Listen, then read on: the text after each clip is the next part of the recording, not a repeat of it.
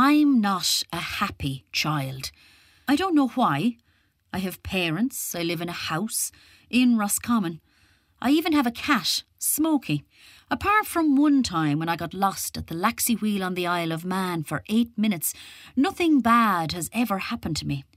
But I worry about the world ending, starting in Roscommon, about giant meteorite balls of fire hurtling from the sky, about Nostradamus predictions and the third secret of Fatima. Regular kid stuff, I suppose. I'm sure that my family will all die in horrific circumstances unless I complete novenas to various saints on the promise that they won't. Mostly, I worry about disappointing my parents, especially my dad. He used to be in a show band, the Hawaiians. He played the saxophone. It's amazing. He keeps it in a velvet case. They toured internationally, all over England.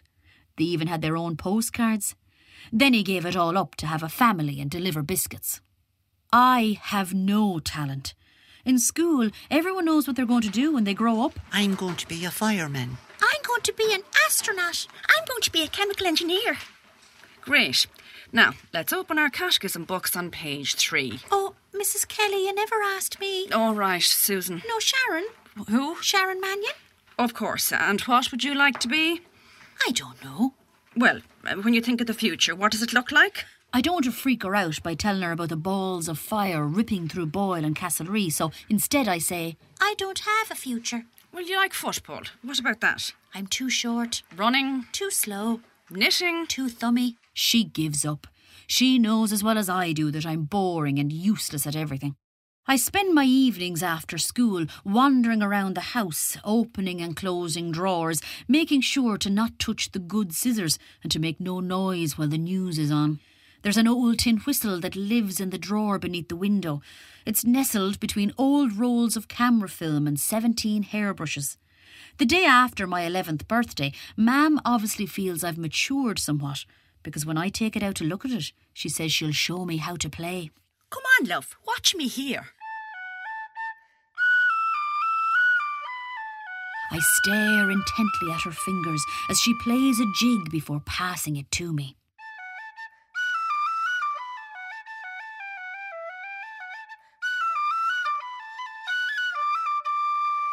Play that again, Sharon.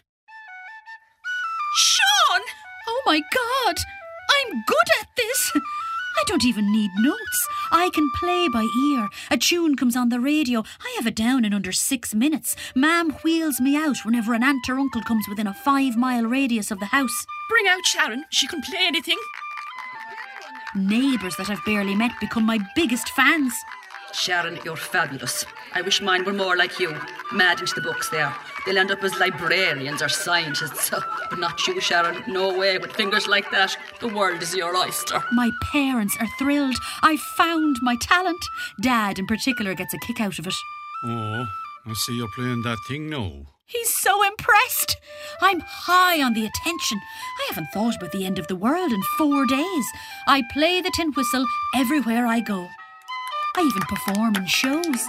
Old folks' Christmas functions, the Good Friday celebrations at Mass, you name it, I play it. I can't believe my luck. This tube of metal has changed my life. Everywhere I go, people think I'm great. Genetics haven't failed me. I have found my saxophone. I can't shake this funny feeling in my tummy. I think it's self esteem. On Stephen's Day, me and Claire Lyons go out in the Wren Boys, annual busking for country children. We stride by other kids jangling their money boxes. Amateurs. I play a few hornpipes and we make 20 quid each. I run to show Dad. As a fellow professional musician, he's sure to be impressed. Dad, Daddy. Shh, Sharon. I'm listening to the radio. But Dad, Ah, be quiet, will you? Daddy. Sharon, please. God, isn't that the most beautiful sound? Have you ever heard anything like it? I haven't. It's magnificent. Dad is lost in glorious abandonment. I can't tell what the noise is coming from. A mouth organ, a keyboard, a human? The sun shines brighter through the curtains, casts a beam of light on our faces. For a moment, we're somewhere else. And that, of course, was the wonderful Sharon Shannon on the button accordion. The button accordion. I want one. Did she say Sharon Mannion? Now, there's an instrument that you don't hear every day. My tin whistle feels heavy in my hand. I lie awake all night. The whistle has been good to me, but it's child's play. I'm destined for bigger things.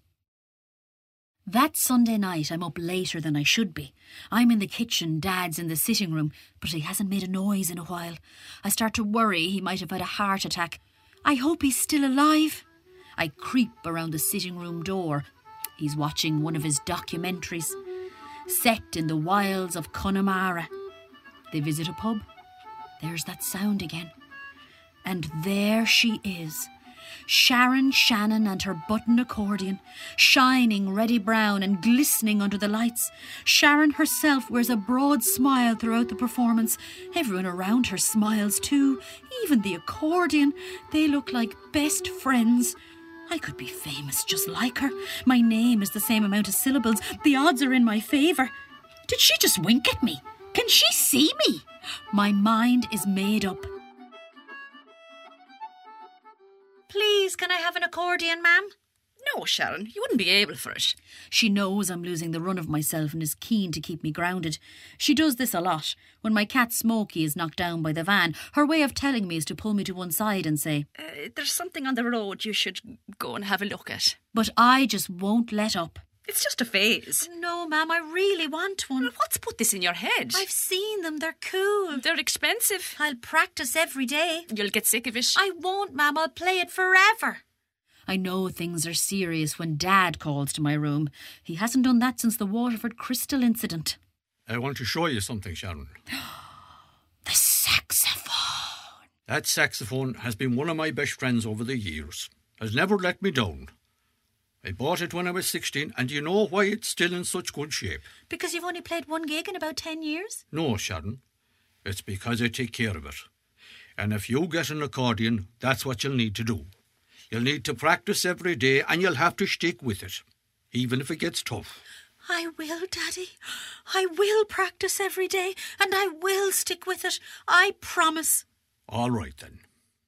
It arrives on a cold, wet Wednesday evening during the largest thunderstorm that Roscommon has ever seen. From where? I don't know. I daren't ask. Maybe from Sharon Shannon.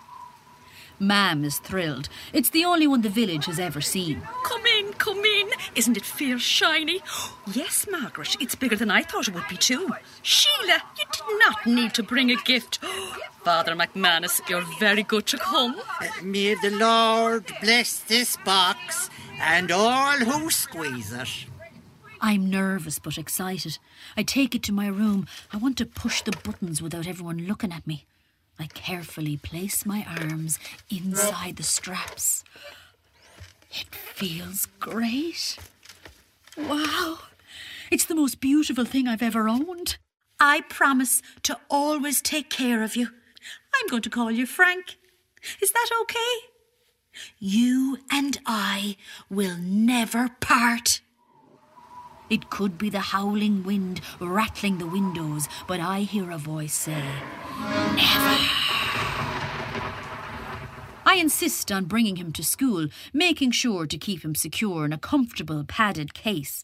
None of my friends have ever seen a button accordion in real life before. They're impressed. I can tell because they behave the same way around him as they do around that boy from Pakistan that joined our school. Where did he come from? He's a funny colour. Can I touch him? Some of the girls follow me around the yard and are copying how I dress. It's no mean feat considering we wear a uniform.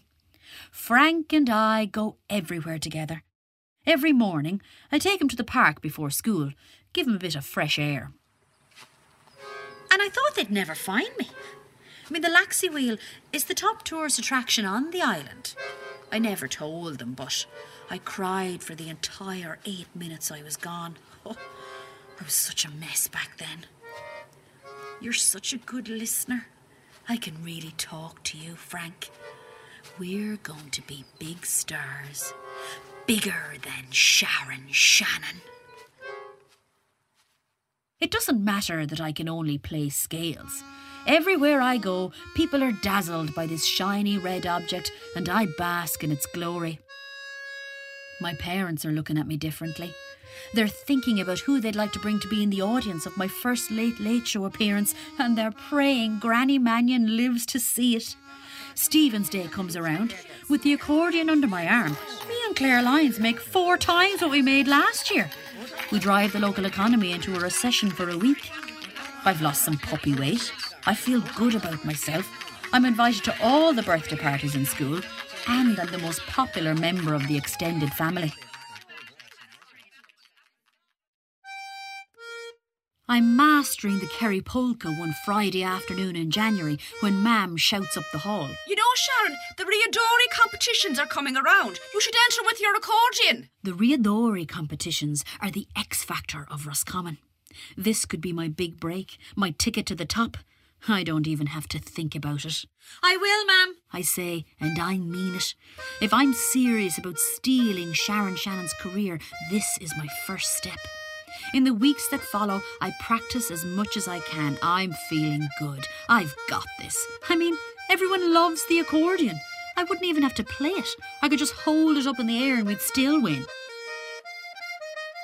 The night arrives. Dr. Hyde Park GAA Centre, Roscommon. Riadori Talent Competition Regional Finals. The hall is packed. Word has spread that that Sharon Mannion girl can play. My parents have tickets for the front row. I'm to perform the Kerry polka in the solo musician category. I've practiced the tune over and over in my head. I know it inside out. The MC calls my name. Ladies and gentlemen, I'd like you all to put your hands together and welcome a lovely girl here tonight, Shannon Mannion, and she'll be doing the Kerry polka and the melodeon. Sorry, the accordion. Girl. And on I go. A hush descends. I take a deep breath, rest my fingers over the first keys I need to play. Nothing for it now but get the tune in my mind and begin.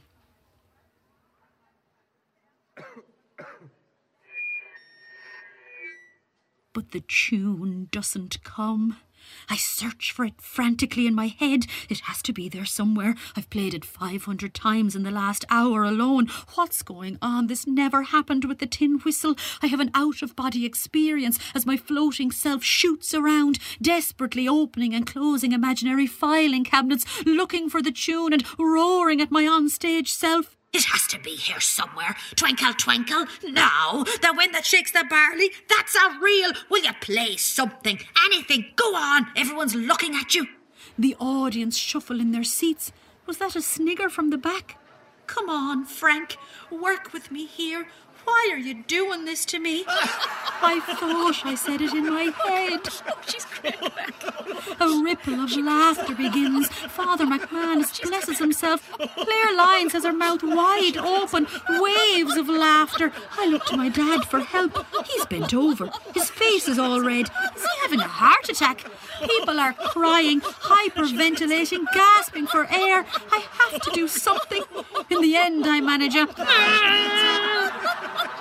and walk off. The laughter continues for a good five minutes. For the rest of the evening, audience members pat me on the back and tell me I'm great crack. I'm a joke. My life is over. I don't speak during the car journey home. I don't know what to say. Mam's telling me how funny I am. Sure, you're gas, Sharon. Oh, stop. You're born for the stage. That night, I dream of giant accordions on fire, hurtling through the sky at great speeds, hitting and destroying everyone and everything I've ever loved. And you, Frank, there, smirking. I wake up in a cold sweat.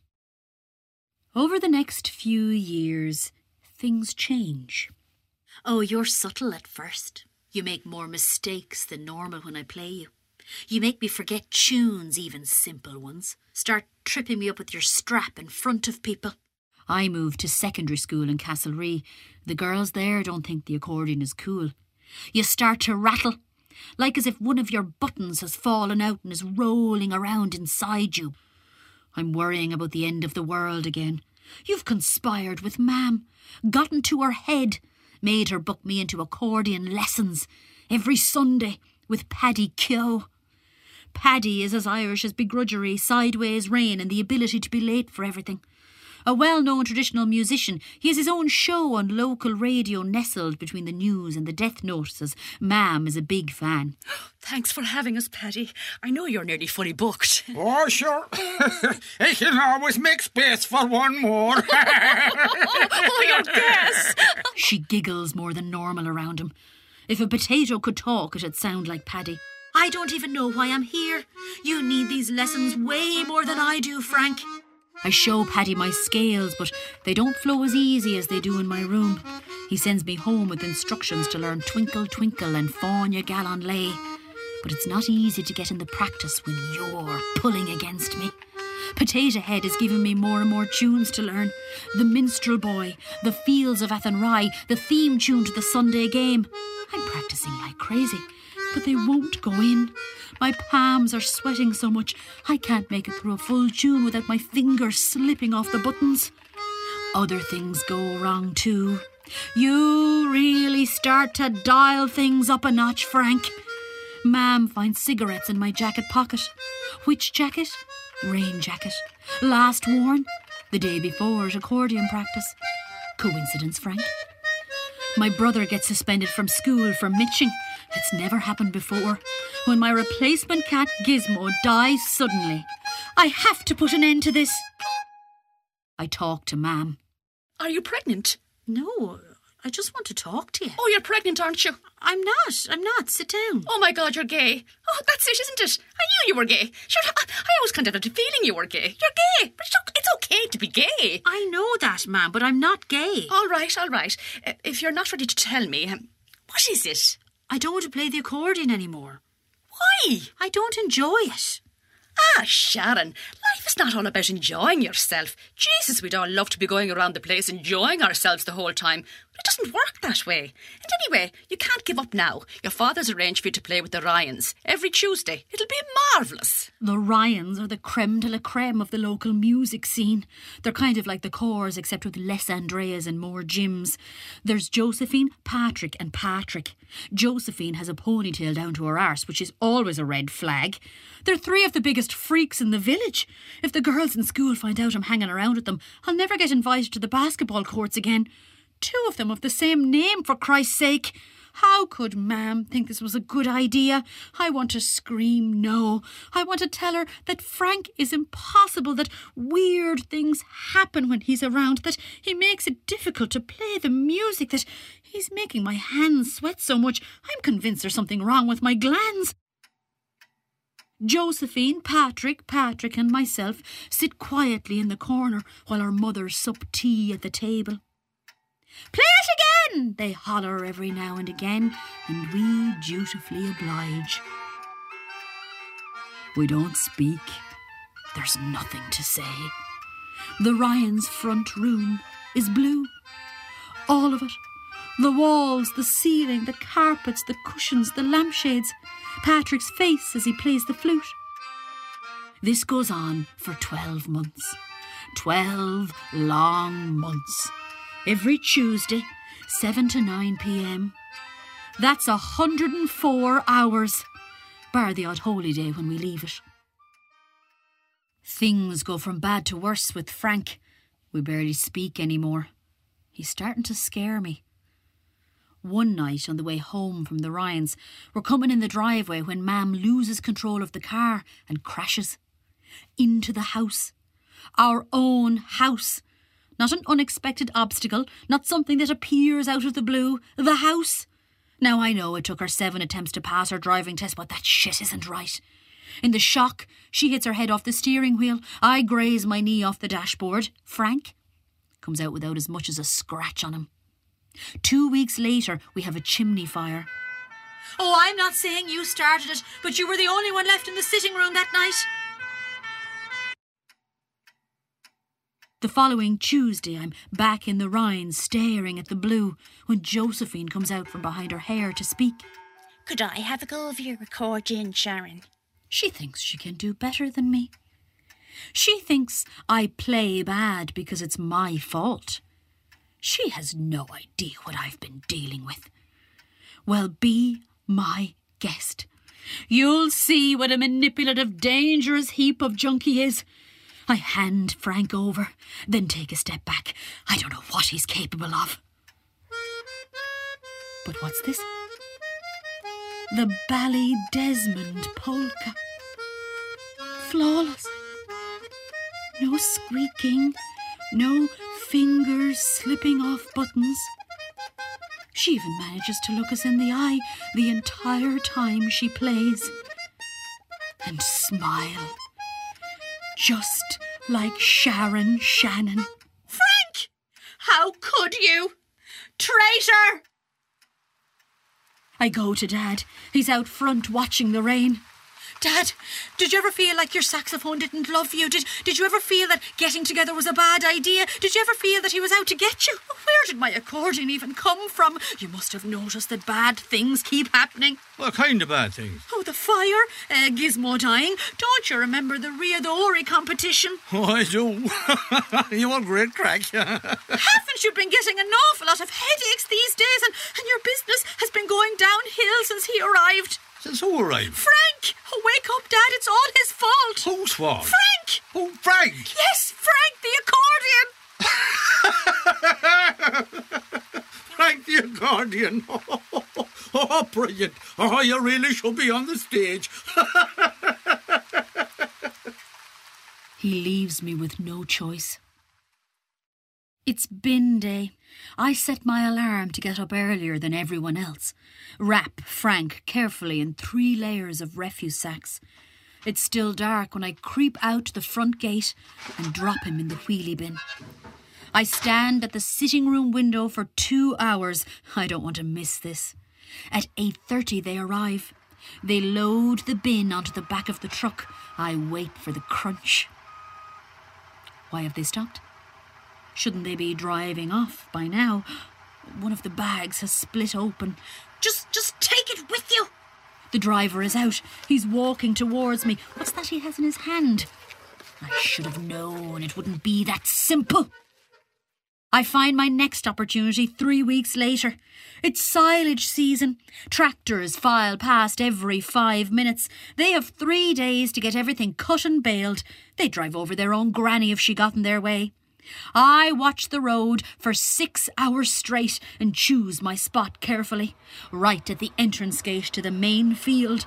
I assume my position on the front wall. A stream of machinery is en route. One of them is bound to crush him.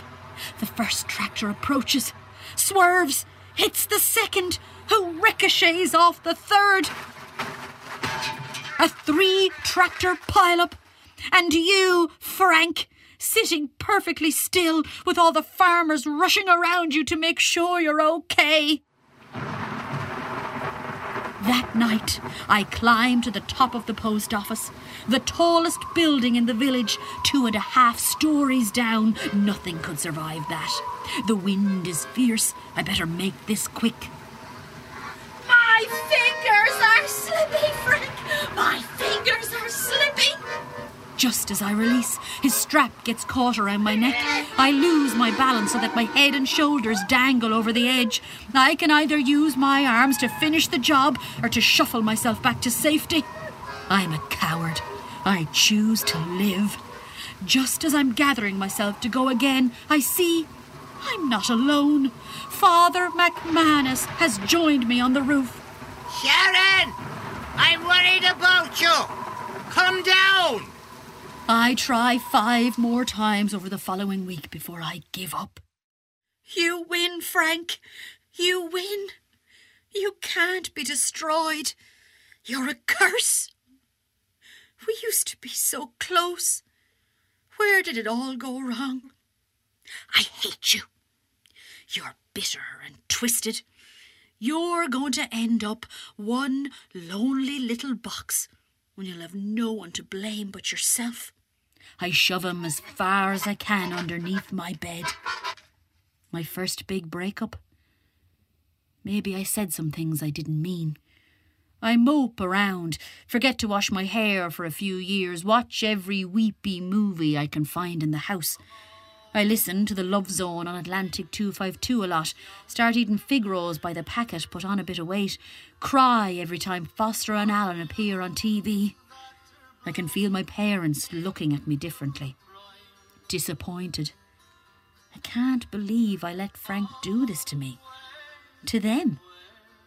I promise myself. I'll never get that close to anyone again.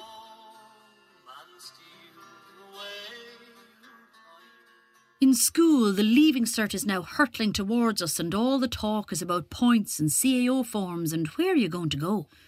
I fly under the radar, but eventually they find my name on a list somewhere, and I have a compulsory meeting scheduled with the guidance counsellor, Miss Quinn. So, Sharon, what do you think you'd like to do when you leave? Oh, God. Quick, say something. Flashbacks to national school. I want to be a vet. Oh, shut up, Paul. I want to be an architect. Oh, stop it, Anya. I want to be a gardener. Shove it up your hole, Finton. The tin whistle, the Ryans, my whole life flashes before my eyes. The Riadori competition, the car journey home, the silence, my father. Oh, Sharon, you, you were born for the stage. Born for the stage. Born for the stage. Born for the. I want to be an actor. Have you thought about nursing? I mean, what's put acting into your head? I mean, I know you're musical. Don't you play that button accordion? No, I don't. We broke up. I want to be an actor now. Okay, then. Let's see. Drama, drama, drama. Oh, oh, there's a drama course in Inchicore. Three weeks later, I'm in Dublin. I have my audition with the campest man I've ever seen in real life. Come in, come in. Uh, Sharon Mannion, isn't it? Why don't you tell me what you'll be auditioning with? Um, I'm going to do a piece from The Field, the character of the Bull McCabe. The Bull McCabe. And why the bull? I don't want to admit it's from the only play I've ever heard of, so instead I say, I suppose I just really like cows. Okay. When you're ready. Tis my field, it's my child. I nursed it, I nourished it, I saw to its every want. I dug the rocks out of it with me bare hands, and I made a living thing of it. My only want is that green grass, that lovely green grass, and you want to take it away from me, and in the sight of God, I can't let you do that. Hmm. Interesting. Interesting. That's never good. It's a disaster. That's that then. What was I thinking? I return home to Castlerea and begin the hard slog of walking one end of the town to the other, handing in CVs and asking, Is there anything going? It's around this time that openings come up in the local chicken factory. I go to the interview and I'm hired immediately. Chicken factory worker. This is who I am. Miss Quinn was right. This is where I belong. I should have known to set my sights a little lower. Time passes. My knife hand seizes into the shape of a claw. I blame Frank for my career troubles, for all of them. I try moving him to different parts of the house, see if it makes any difference. Out in the back kitchen, beside the washing machine, behind the TV. It's no good. He's like one of those Sacred Heart pictures where the eyes follow you around the room. I need to get further away from him. I've de-chickened myself with a quick shower one evening when Mam shouts up the hall. There was post for you this morning. Post? Nobody's written to me since my cousin went to Blackpool in 1993. My rejection letter. Just throw it in the bin, ma'am. I know what that is. Ah, Sharon, you can't throw good post in the bin. I can hear her shuffling with it as she marches up the hall, tearing and unfolding paper, and then. Sharon! I told you, just throw it in the bin. The door flings open. Sharon! You're in! What? I grab the contents from her hands, glance at the letterhead, Inchicore. This can't be real. Stuff like this doesn't happen to me. We are pleased to inform you.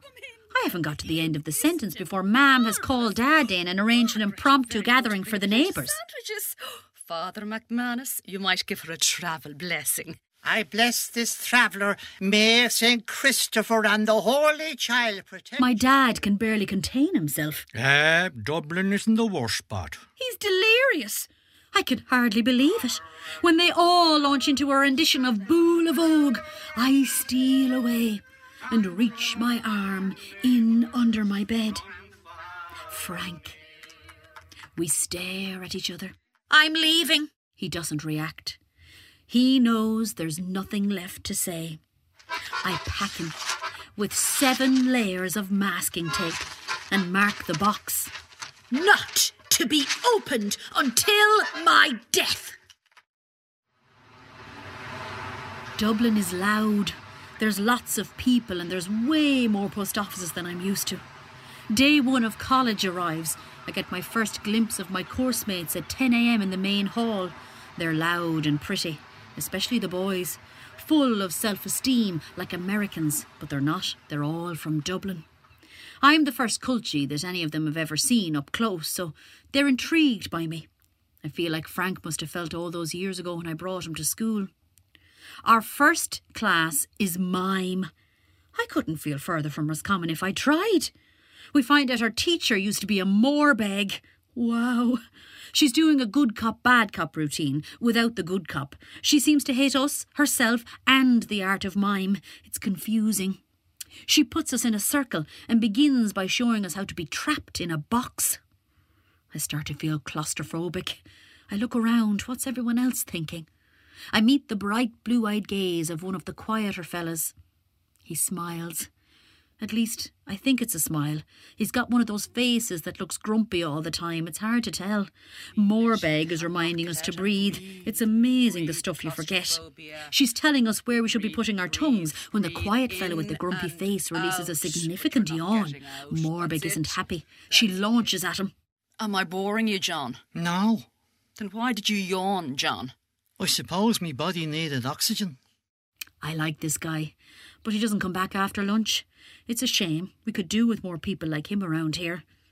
I carry on, having theatrical classes in things like stagecraft, movement to music, and computers.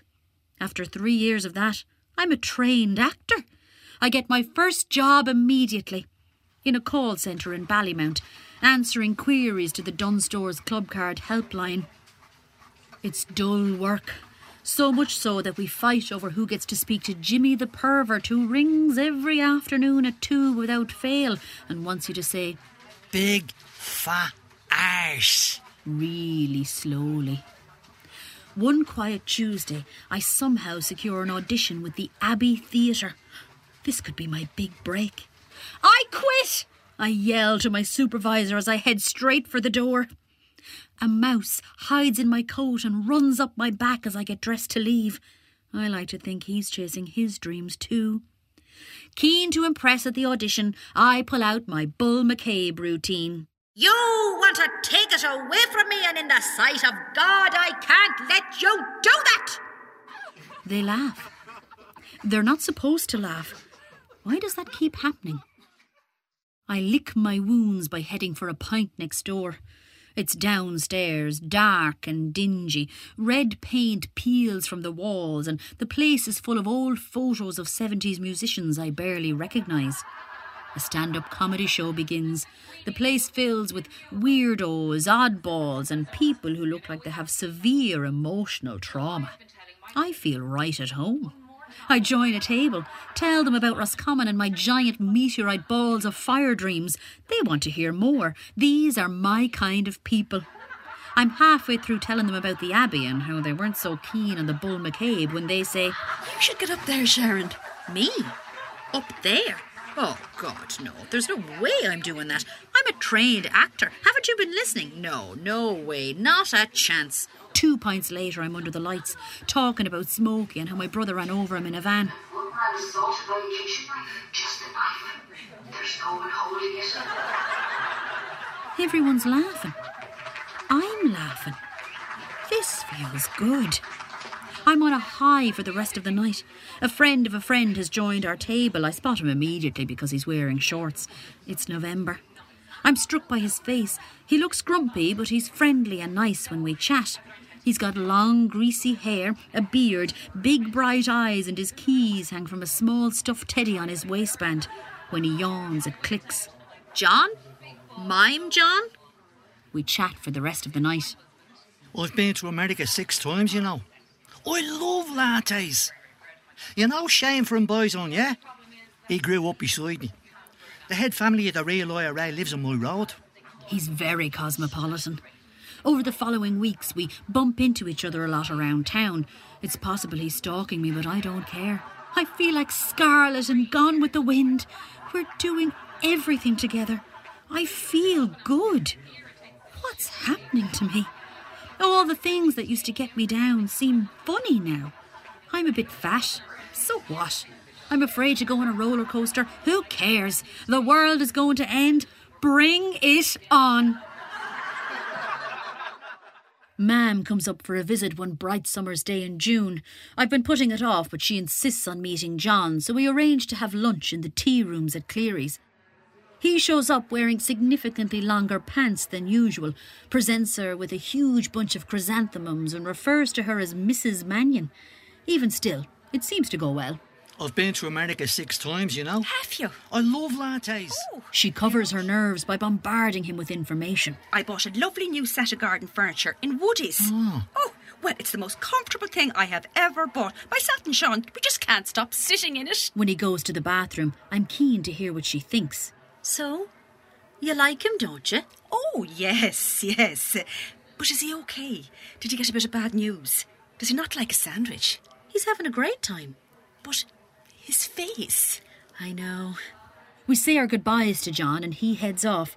I can tell Mam approves because both the volume and speed of her speech have increased in intensity. We're finally painting that front room, Sharon. Well, what with the stations coming up, you know yourself. Now, I went straight to your flat and dropped off my bags. I hope that's okay. So handy to have a spare key. yes, I did a bit of a clear out, brought up a few bits I thought you might have been missing. You'd a fierce amount of stuff in the back of that wardrobe. God, I did an awful job unwrapping some of it. Where did you get all that masking tape? The wardrobe. A clear out. A clear out of the wardrobe. Yes, yes, a clear out. Sure, there's no sense leaving those things in Roscommon, Sharon. Sharon? Sharon, where are you going? I walk outside. The weather has worsened. Clouds thicken, the sky darkens, pelting, pelting rain. A thunderstorm. I haven't seen one like it since. Since. since. I need to get home. I quicken my pace. A shiver rolls up my spine. Something's not right. As I pass the entrance to my estate, a speeding car skims past me. I reach the flat. My new housemate is in the kitchen. She's wailing. Her boyfriend has dumped her out of the blue. This can't be happening. I edge up the stairs. They creak. They've never creaked before. As I open the door to my bedroom, my stomach sinks. No. No. It can't be.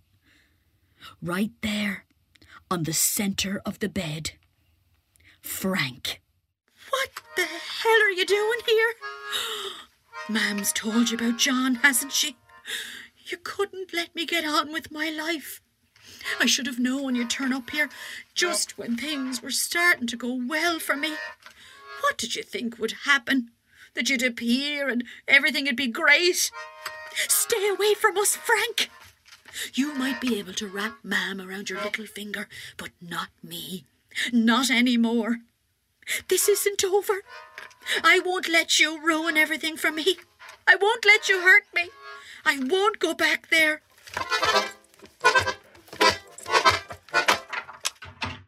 I shove him as far as I can to the back of the wardrobe. Over the next few weeks, I'm a nervous wreck, waiting for some catastrophe to happen. John started to notice that I can't sit still, and then he's combing his beard in the wardrobe mirror one evening when.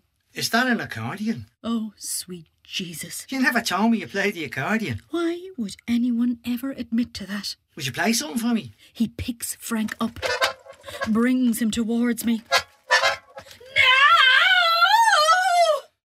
He's taken aback. I've never shouted at him before. I've only been nice to him up to this point. I haven't even farted in front of him. Oh, God. He hates me. I ask him to leave, pack Frank away as I tell him, I need to be on my own. I'll, uh, I'll see you later at the comedy. But I never make it. I'm too busy worrying. I worry that we won't last, that he doesn't really love me, that I'm not good at being a girlfriend, that maybe I should end it now before it gets too much. I mean, there's probably something wrong with him anyway. He wants to hang out together all the time. He calls over to the flat the next day, but I can't relax. My palms sweat spontaneously, especially the closer I get to the wardrobe. He changes too. I can see it in his eyes. He's realised I'm a knob. This whole relationship is crumbling down around me like that time I tried to make a gluten free cake. I should never have let myself get close to him. What was I thinking? That I could be happy? I'm an idiot. It was never going to work. I can't do it. It's not worth it. I know I have to end it. Thanks for coming over. You're probably wondering why things have been strange lately. Uh, I, I figured it out. There's obviously someone else. Yeah, yeah, there is. I'm sorry. How long has it been going on? Oh, on and off since I was about 12. Jesus. Do you love him? Oh, God, no. Oh, no, no. He's horrible to me. You mean abusive? Yes, yes, very much so. He's dangerous, but I can't escape.